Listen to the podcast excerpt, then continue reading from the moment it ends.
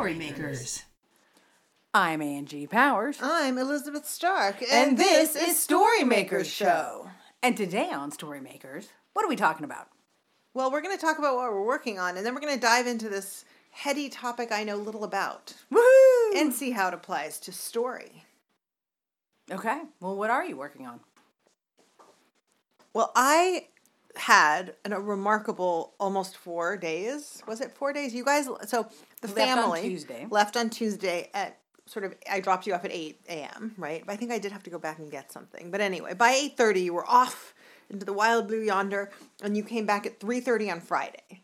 So mm-hmm. that's Tuesday, Wednesday, Thursday. So really, it was like essentially four days almost, right? Where it was just me and the dog at home here. And I finished my retype, my retyping, at least of the main character's story. And it was really remarkable. Like, I just loved this process so, so much. And there were so many times when I just thought, okay, this part's pretty good. I don't really need to retype it.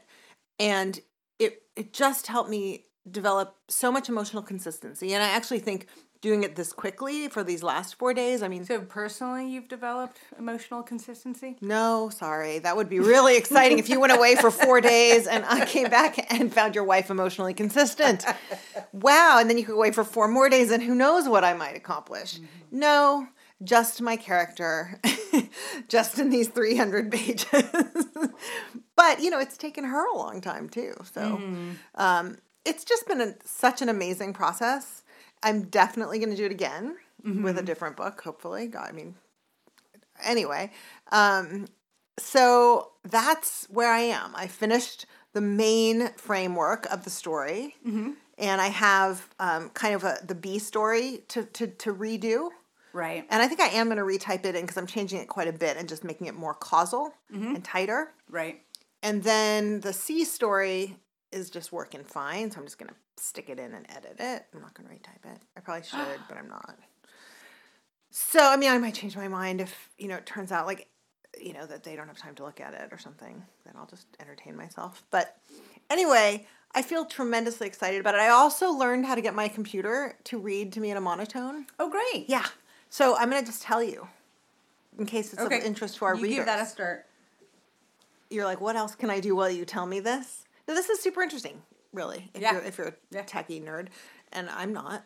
Um, but if you're if you have a Mac, you go to your system settings, right? You go to the Apple and you go to system preferences, and you go to accessibility. And in accessibility, you click on speech, and then you can choose the voice. And there are lots of voices. You can download voices. It can be British. It can be, you know, uh, what we call male or female. It can be, and they all have different names, like Samantha and Alex. And you pick the voice, and you can then pick how fast it reads to you. And then you select your paragraph in your Word doc, and you hit um, option, oh God, F1 or something like that. Well, anyway, you have to figure that out. It'll tell you. It'll tell it tells you right there in this in the system. You click the on button. It'll be in the show notes. In no, no, no, no, no, it sure will not. But in the in the accessibility section under speech, where you're picking if it's Alex or Samantha and at what speed, it'll also say click here for this to be working, and then it'll tell you what key to press to make it work. Right. And just to be clear, system preferences is available also very often through utilities or the dock. And then you see how you're set up. accessibility is like a little person in a blue circle. Right. It kind of should be the bathroom sign, really. If everybody, you know, could agree that we all have two legs. And then, yeah, there you go. And then you click at the bottom of that window, it says speak selected text when the key is pressed. And the current key is option plus escape. Oh, that's it. Mm-hmm. And you can change the key. Right. So that is really fun. And I have to say, in terms of defamiliarizing your own material that you've read 350,000 times, I liked that too. So I had I had the the monotone read to me a bit, and uh, yeah, really fun. Well, while we're here, as long as you're in accessibility and you want to uh, enable dictation, you can do that through the same menu. Scroll down below speech and you'll see interaction. Select dictation, and there you can actually uh, outline the commands you want, but you can also set up the keyboard shortcut that will work for you to get it going. So for me, it's function function. and I will bring, and then I can start dictating into my Wasn't that like a 1970s grammar show? function, function. What's your conjunction?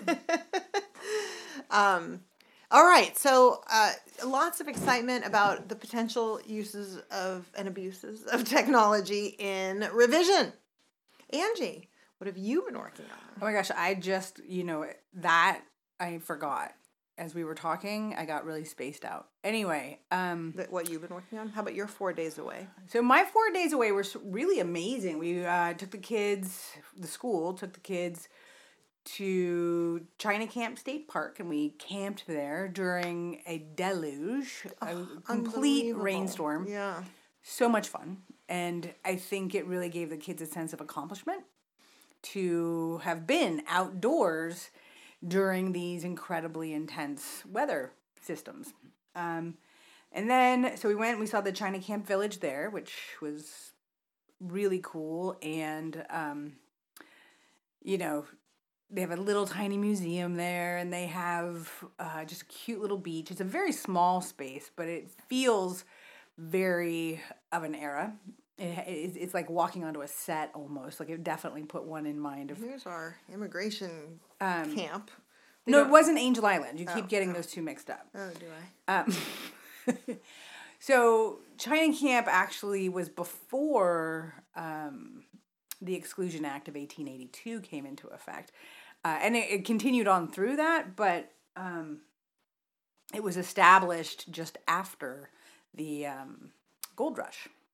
So it's inter- it's a big part of Marin history. And then yes, we also went to Angel Island and went to visit the state park there and hear how precariously close that whole historical site came to being a campground with all the buildings knocked down. So crazy. Yeah, ridiculous. So um, those were hugely engaging activities. We also went to Chinatown um, San Francisco. in San Francisco, and so that was. Did you talk to them about Chinatown Sebastopol being at the CVS? I didn't really get a chance to because by the time we had come home, we had about half the kids we left with. So maybe on Monday. Most of those kids made it home, but um, so It was one of those learning. It was you know we are a deeply project based learning school, and so it was like you know how about you walk home yes, and uh, see how that goes. Exactly. Um, actually, there was one parent. This kid was like, "My food's cold," and the parent was like, "Pop it in the microwave." um, so anyway, so that's that's what we did. It definitely made me think.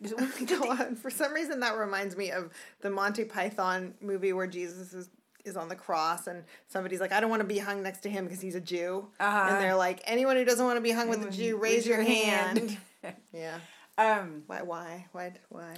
but there were a lot of fascinating stories at China Camp. I actually encourage anybody who is at all interested in Northern California history to visit that location. There was a family that stayed long after it was um, a you know a thriving village. I think at one point it had 500 people living in that little village. Um, and they dried shrimp, little bay shrimp, and so there's And wonderful images. And, and my dad, well, he knew Grace and Frank Quan. Kwan. The the last of the Kwans who lived there. Right. And so, um, yeah, no, Frank just died a couple years ago, and he, um, the McNears owned the property. And if you're, I mean, I'm not even going to go into this because the McNears, they have their own beach, they have all kind of, they're a big name in Marin, but they owned the property. They sold it to the State Parks Association in the late 60s, I think. The Quans. McNears Oh, owned sorry. the property.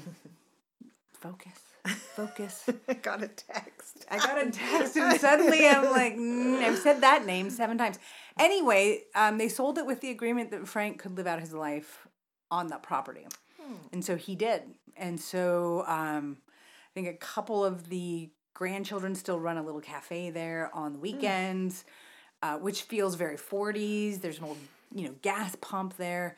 It's a neat, neat place. And um, I want to thank the Friends of China Camp, who are the nonprofit who run that now, for you know providing us a docent and giving us some per- real perspective on you know that Northern California experience. It was really exciting. So what I'm working on is um, basically trying to. I think all of my entire life is what I'm working on right now.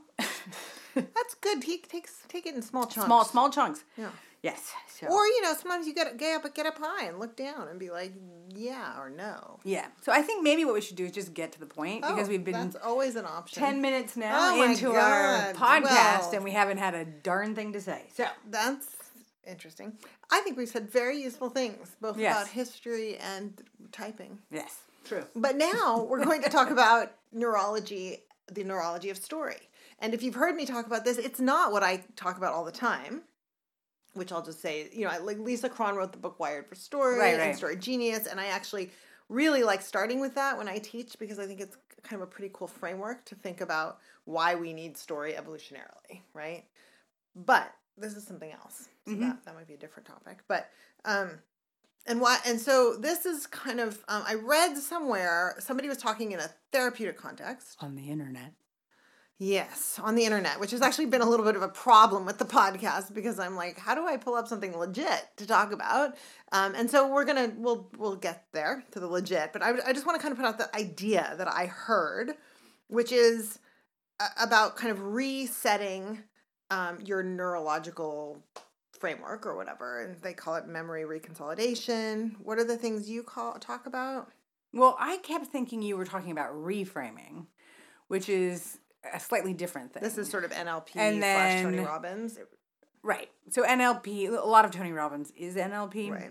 Um, and so there's the reframing, which is more about like addressing a belief and reframing uh, that belief. Mm-hmm. Uh, there's pattern interrupt, which I think fits a little bit with what you're saying, and then there's something else called timeline therapy. Right. So tell so so you've you've defined like you know in this capsulated way, um, reframing. Right. So you take some belief and you reframe it. hmm You want to give a quick example? I want you to do this for these three terms. Well, for example, since I'm having a midlife crisis, I'll use some of my own beliefs, right? So, How long have you been having a midlife crisis? well. I've been having a midlife crisis since I was 12. Yeah, it's an so extended you're, you're one. good at it. You know, it turns out that anxiety is supposed to end in a very short period of time, but you can keep freaking yourself out, right? So you can still have an anxiety attack for like an hour, but it's not the same one.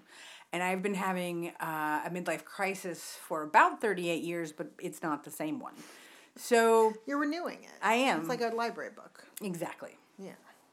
So, a reframe is perhaps I say something like, I'm too old to Have a midlife crisis. to have a midlife crisis. I'm too old to start a new career. Okay. Um, I'm too old to do the worm in the middle of a dance circle. Say. I'm too old to know what the worm is. No, because you're younger than me. So, anyway. So, Is those. that, is that a reframe? No, that's not a reframe. So that's the belief. So you might reframe it instead of saying I'm too old to do this thing. You then think about like, well, the truth is I have a huge amount of experience that ideally suits me or will will um, support me in. I now know how to learn quickly. I now know how to engage with certain things in certain ways, and I have a great work ethic because of you know what I've had to do to get where I am now. So it's not that I'm too old to start a new career. It might be that um you know at Too this age I suffer fools gladly. uh, I am at you know so everything that brought me to this point actually makes me well primed for taking on a new project. All right, and just to say, since we're cause we're, we're going to look at how these apply to story, mm-hmm. and that seems very clear that you you know the the the belief is the limit is a limiting mm-hmm. belief, and in a story, the character goes usually has a limiting belief and goes on some kind of journey that presses on that limiting belief, mm-hmm. and that limiting belief is there for a good reason, right? There's a lot of reasons why that limiting belief exists. It's protecting, you know, from the past. I mean, it's all connected to therapy. For whatever reason, I'm thinking about um, Cars Three. Of course you are. Tell tell us. Well, in you know, over the course of that story, we have Lightning McQueen, who had been the star, and of course, his evolution over the course of that movie is to become a mentor, right? And so he's got to reframe success. Which He's- might be related to why I'm too old to change my career. Yes, I think that's why I thought of it. Yeah. All right. So, um, okay. So, and, and I want to say as we move through this, just up front, in case I forget to say it later, and maybe we'll talk about this more, but that story engages these same things that therapy engages, and that I think we need as humans in order to change, survive, thrive, right? And that that's the reason why both story and therapy and probably other heightened experiences of life kind of engage these ideas like like re like these ideas again and again come up in story right? Because they're about human beings changing and they come up in therapy because therapy is about human beings changing changing and surviving mm-hmm. right? And stories about changing and surviving. So there's a reason these are related but they just i think help us as writers to understand deeply these mechanisms of character and plot so so that the first one we did was called Reframe. reframing reframe okay so the second one Was the pattern interrupt? and what I always think of is Tony Robbins talking about somebody being like, I'm so sad, boo-hoo," and he like throws a glass of water in their face. Mm-hmm. and they're so shocked they they stop Right. crying. Right. You're always just like, oh, you did what? They paid you how much? Right. So in that instance, and that's a great example that he gave, um, what's happening is there's a behavior or an action that is sort of our unthinking go-to for something. So um, we in that one she was expecting perhaps him to be like you know what? It's gonna be okay. You're really gonna get through this. I believe in you. And instead what she got was a glass of water in the face. And that stopped her from running the whole pattern right? So you end up you're traveling down a neural pathway and then it's blocked. And you again are anticipating a certain outcome a hug some love and you get something else. And this was, I think, what was exciting about the post that I saw that I can't quote directly, but that basically was, you know, that was a therapist suggesting that um, surprise is what what changes sort of neural patterns. Mm-hmm. Again, I know the language isn't all that familiar to me, and, and I may be having it slightly wrong, but the idea to me, and the idea that surprise, you know, like a surprise is not just, I mean, like a surprise is the thing that will cause the change, and a big surprise is something that's not just different from what you expect. Like a surprise is something that's different from what you expect, and a big surprise is something that's the opposite of what you expect. Mm-hmm. And these are really deep story ideas right right? So that like surprise, I just did a whole camp on surprise, right? Surprise is a surprise really surprise is a very important part of uh, story, mm-hmm. and I just wonder if it's because if we're somehow using reading, you know, l- using other people's experiences that we get lost in and in a dream state to maybe even change our own neural pathways. Like I wonder if you can change your your neural pathway by reading about somebody and thinking something you're thinking something's going to happen and then you get surprised and like that's the pleasure right? I mean surprise is a huge pleasure in reading. Yeah. And really on all levels like even if you want to be on the like totally poetic level it's what like kind of tea are you drinking? It's a surprising word. Are you wanting some? No. Anyway i just thought that was really cool. Uh-huh. So okay so pattern interrupt so is is the surprise is surprising your expectation. Mhm. and and i think again that's something really that's sort of my key thing is like this story is about surprising expectation as well. Okay. Right? Yeah. So i just i wondered if that kind of had this deeper um. reason why we need story. Why we love why do we love being surprised in story and not often so much in life? Well the consequences are lower right? And i think everything that i've heard about the brain is that it, it tries to be efficient. So it doesn't change its expectations until it's kind of radically corrected mm-hmm. right? So and you can imagine like if you had to stop and think about almost anything we do every time you did it you just wouldn't get that much done. You'd be like great how do i stand up But And if so- you have a completely wrong perception, that's dangerous. So you have so as soon as there's as soon as you're shocked by a misperception, you have to change. Right. You're forced to change. Right. So, and you know, there are all kinds of things that can do that. Like, you know, the moment when, um, you know, I've been dealing with physical pain, right? And so the expectation to not have pain, right, stays with you for a period of time. And so you still occasionally like run into this thing where you're like, oh, that's not what my body wanted to do right then. And then I think when you recover, your body's anticipating pain. So you still are, you know, so it's all about that anticipation, what you expect, right, to happen.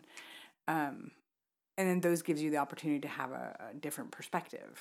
But do you see how that's what we engage with every time we watch a movie, read a mm-hmm. book? So it's like there must be a reason why that quality is so key to storytelling. Well, I guess I don't know. I mean, the Lisa Cron thing is sort of if we only learned by experience, we would be dead, right? Like if we if if if we the way we learned don't pet the lion was only by every single person trying to pet the lion, then right we would we would we would not survive. I would probably argue that we have a pre-verbal set of warning signals when we see a lion. We don't have to be told don't pet the lion. I don't know. Think about children. Think about like don't run in the street. Think about, I mean, I think there's a lot that happens through story, a lot that happens through story in terms of warning and guiding mm-hmm. behavior. So, and I do think it's a survival mechanism. I mean, the whole Lisa Cron thing is why why would we, in addition to the kind of clear survival skills we have, be able to tune out the world and lose ourselves in story of various kinds for hours at a time? what how what evolutionary purpose could that serve because it seems like it could be counter evolutionary to be well, to tune out the world well um that makes an assumption that every part of our process serves a pr- purpose yes. like i think there are things that are you know have evolved but weren't 100% because those evolutions met a criteria that kept us alive. I mean, it could be that there's something else in the way our brain is structured. Mm-hmm. And one of the side effects of the structure that is evolutionarily critical is story. like, okay, the title for today's episode is "Story is a Side Effect." Yes, Angie, I like. I want to argue that story is absolutely one of the crucial top three necessities of human survival, and Angie wants to argue that story is a side effect. I'm not arguing story is a side effect, but I think I, you know, I, I struggle sometimes because I think sometimes we're like, you know, one neurology and you know neuroscience are like buzzwords right now, and so that's pe- good for me because my book's about neurology. Yeah, and keep, so keep the buzz going. Keep the buzz going, but you know, there's like when you talk about like scientific theory, right? And and the process of observe, you know, create hypothesis, test your hypothesis, um, you know, amend your hypothesis. You know, there's a whole the mm-hmm. scientific mm-hmm. process there. It assumes that there is such a thing as any form of observation where there is no bias. Because we construct these things and we pretend that there is no bias. You know, we would say this is an unbiased process. Observation, observation in and of itself is biased. There's no way to observe something without a bias. So all I'm actually saying is, with regard to story, we have a bias because we find it entertaining and engaging. But why would we make, you know, uh, opiate receptors in our brain? that react so extremely to certain kinds of chemical interaction. Like, what is the evolutionary process to be primed for heroin? Oh, this is so depressing. oh my God. okay, I acknowledge that it's a story, but I need a story about how we need story. Okay. I just, so let's move on so why not? Three. Why not? So the third one. We may need heroin, but we also need story. Well, you well, know, we need things that absorb and entertain us, and story might be healthier than heroin. Absolutely. I'm just saying, like, I don't think our brains were designed for heroin use, but heroin use is something that is very attractive to a lot of brains. So, I just, uh, yes, okay. But moving on, you had a third, so there was there was reframe, reframe, pattern, pattern interrupt. interrupt. And then there's another one called timeline therapy where I think you kind of go back, and I don't know as much about that one, but I think the idea is that you sort of rewrite the story that you tell yourself, which Right. Well, and that's a huge part Mm-hmm. of um, st- sort of story, right? A lot of stories, and in fact, Donald Maass sort of rails against this, but a lot of stories have a protagonist who has to reevaluate the past, you know, revisit the past, think, you know, like kind of kind of re re tell the past. mm-hmm. So um, it's just interesting that all of these things, you know, I'm sure they all have co- correlation, uh, correlations with drugs as well, but they all have correlations with story. And um, since our podcast is called Storymakers Show, I thought they might be of interest to the storymakers listening to us. and And then in that case, you're also talking about meaning, right? I think for me, Right. for me, I think m- maybe there's a possibility this story isn't just about teaching each other something. Mhm. Because Lord knows we've all read really boring directions. well, and we don't remember them. That's why we Right. need story to make it interesting. Or heroin. But story also This gives podcast is meaning. not advocating drug use. It is advocating story. Meaning. It is advocating meaning. So, all I'm saying is that I think that it gives meaning to experiences in a different way. So, if you're going to look at, um, you know, we've talked about Viktor Frankl and, and logotherapy, and and we need because, and again, this could also be a side effect of our, you know, the human brain's evolution, but we're aware of our mortality and how that impacts our choices from day to day, the stresses we feel, the things we're supposed to get done. You know, when you are closer to day to day survival, I'm not sure.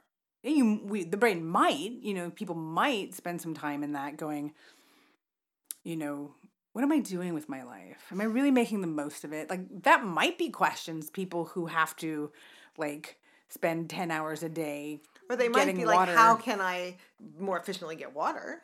Right. That's probably, you know. Right. So it's I'm just saying like when you when you're at these sort of different levels of, you know, privilege, frankly, you have different kinds of existential crises, I think. Um but I could be wrong. I don't know. I well, mean, you've been at different levels of privilege. Have your existential crises changed in nature depending on how close to the survival line you were? Well, I think like oddly, you know, when I was living in a warehouse and living on like 85 cents a day with my girlfriend at the time, there were ways in which I wasn't really thinking too terribly deeply about like where my life was headed. I bet you were, but you know, you were also very young. right, and so it could have been a function of my age as well. I mean, yeah. so I don't know, but anyway, I think my larger point being that story But that's maybe because you were thinking more about how is where is my day headed? right, how am I going to get My 85 cents, downtown and right? that sort of thing. Anyway, I just I do think whatever else, I think story gives meaning. One, it reinforces the status quo if you're not careful. Yeah, absolutely. And it Slash build community, right. but they're which are somewhat sometimes related. Right. Um, and then I think it also constructs meaning. So, uh, you know, it's interesting. Like when you look at kinds of stories that are getting more and more uh, play. So, you know, you look at you look at film history, right? And um, you know, after World War II, the kinds of movies that were being made in the European countries that had been basically blown apart were different than what was happening in the US in terms of um, just, you know, there was definitely like a post war noir happening in the US, but at the same time you're you're busting out into technicolor and musicals and these whole other, you know, things and then, you know, just before that, you have the Italian neorealists who are like, all right, we've got a camera and some ruins. Let's make a film.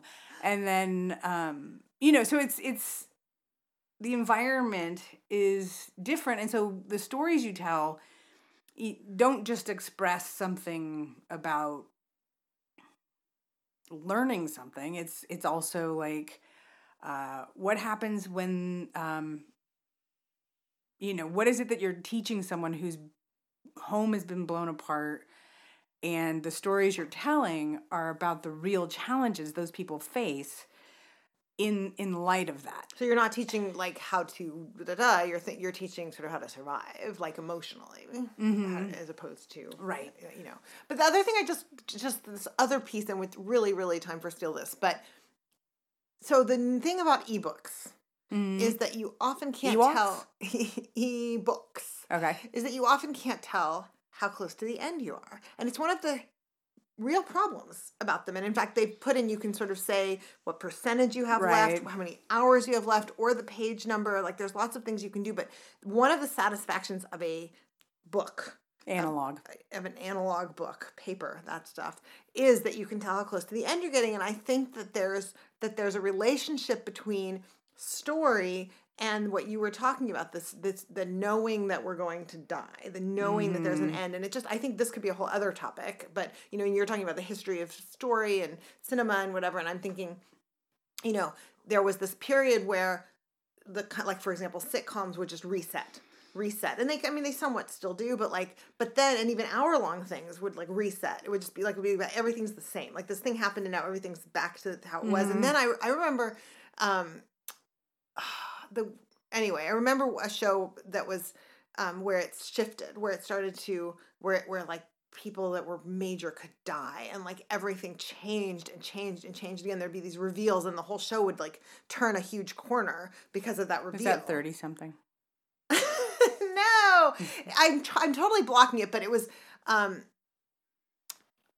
J- uh, jennifer oh my god this is okay this is like to- my brain's totally caught back there because she's now really super famous. She was married to oh my god i'm just so old like all Jennifer my references. Aniston? no no no no no. Like um okay. Jason lee? No no. Okay Good Will Hunting. Matt damon? And minnie driver? No the Ben Affleck? yeah she was married to ben affleck jennifer garner Thank you. See, I said Jennifer. I was gonna say she was in Felicity, but that was like even older. Well, it's not even older, but you know what I mean. Alias Thank you. Alias. That's like charades. I know. right. Nothing is more fun than a radio version of charades. Sounds like. Alias was that like to me? I mean, you know, I'm sure this happened like 50 million years before that because I think we always are like, look, this is the first time it happened. It's like, no, you were just 25. But um, you know, it, it would change. It changed. It was like we'd have there'd be some revelation. It would be completely different, and it would just stick. And it was like really exciting. And I feel like now that's just so much more the norm. Right. And um, and I'm just curious about the relationship between that and our more awareness of our mortality. But I do think that's another topic. Okay. It's time for Steal This. Amateur poets borrow. Professional poets steal. What have you come across in your readings and wanderings, travels and trials that you would like to take and make your own? You go. Well, I just read Aimee Bender's The Particular Sadness of a Lemon Cake, which I actually really loved. And um, uh, what do I want to steal from it specifically? Uh, so, well, one of the things I wanted to note about it is that there's like sort of, you know, the thing, the idea, there's that rule that like you can sort of have one unbelievable thing Mm-hmm. happen in a Yeah. narrative. So this has sort of two unbelievable things, but they get connected. It turns out that it becomes one. Oh. Do you know what I mean? Mm-hmm. Like, and essentially, I don't want to. pterodactyl and. well, what it is is like there's one character who has. I mean, that's this isn't really a spoiler. This first one, but like, so there's one character who, at, at starting at the age of nine, she when she eats food, she can taste the emotions of the people involved in preparing the food, including the people who picked. A kind of synesthesia. I guess, but like deep psych, psych uh, psychic kind of synesthesia, and um, and it's very complicated in her life and blah blah. Well, her brother turns out to have his own complications, and eventually you learn it's like a family thing, family Mm. trait to have Mhm. some kind of weirdness. Really fascinating, actually, really Mm-hmm. cool, and I think. And what did you learn from it? So I learned that you can have two weird things if you tie them together into one weird thing. Is that what the story was about? The weird things. Mhm. Well, I mean, it was so it was about. I mean, so it was about what it, what it's like to accommodate your difference. I think, Mm-hmm. and um, and the and different ways of accommodating it, and um, and some differences being more survivable than others, and more accommodatable, Mm-hmm. and um, I mean, I guess that's what I think it was about. And what I what I one of the things I I mean, I, one of the things I loved about it is that it um, everything else about it was sort of reality based, you know, and it was I, like I sort of and the character and the emotions and everything was like completely relatable. But and then there was this one weird thing, but it was, you know, it was really cool. It was almost like a superpower, except that it's super troubling, right? If you're eating food and you can tell the emotions of the people, because the if they're negative, then it tastes terrible. Did meat come up in this? Like, did Like she ever? dead flesh. Well, I mean, I'm wondering, did she ever feel the feelings of the animals? animal. She did not bring that up, I don't think, at all, as far as I can tell. In fact, she, and she talks about making a pot roast, but she doesn't talk about that at all. It's like the, it's more about the, yeah, it's not about the feelings of the food itself. It's about the feelings of the people. It's human. It know. really is. I know, but I hear that. But I'm just saying, you know. That's a different book. You could write that. You could steal that. Anyway, um, yeah. So I don't know. I think, um, I, I think I haven't thought through what I want to steal. It just happens to be the thing I just read. But, Mm. um, but I really enjoyed it. Yeah.